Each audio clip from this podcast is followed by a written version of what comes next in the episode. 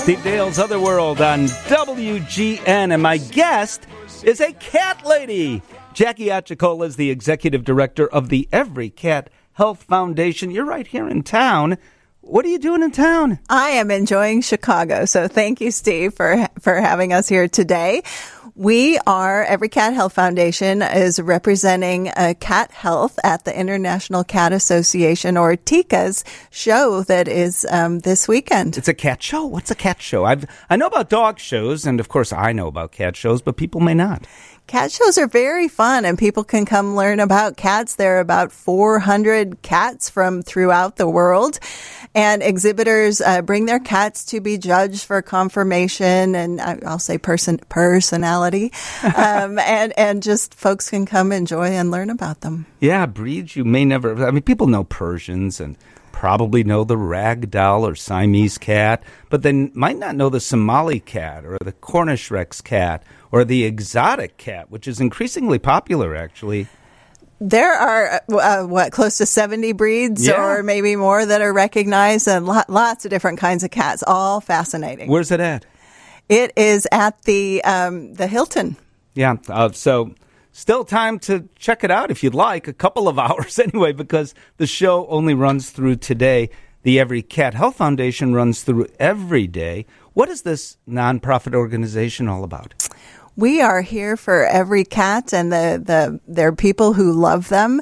Every Cat Health Foundation advances cat health through supporting grants into cat health research. So we work with veterinarians, researchers, folks throughout the world that study all types of things that go into making your cat healthy and happy. Suffice to say that pretty much everything we know about cats was once funded by this organization? Absolutely. We're a 54 year old, maybe 55 year old by now organization.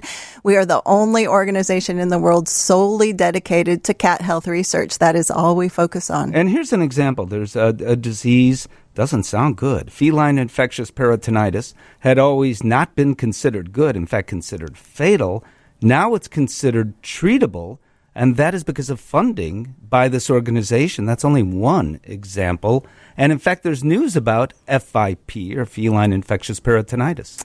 We have been working diligently with uh, folks again throughout the world, but recently with the American Association of Feline Practitioners and working to not only educate cat owners and cat lovers, but veterinarians about the, the diagnosis of FIP and hopefully leading into to new treatments for it as well. And you can find more about that on our website at everycat.org. The guidelines are now posted and a lot of supporting documents sharing about the disease. So when you first heard that, okay, I could be an executive director of a cat organization, why? What appealed to you most?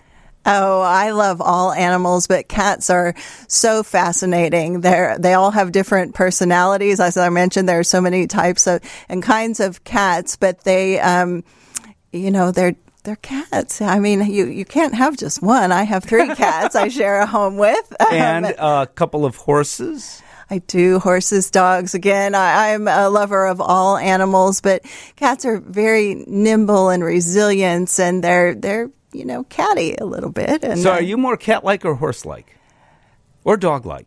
Oh, I would think I'm cat-like. Why? Oh, just you like to jump on things. we won't go there. Jackie Achacola, she's done with me. Everycat.org to learn more about it.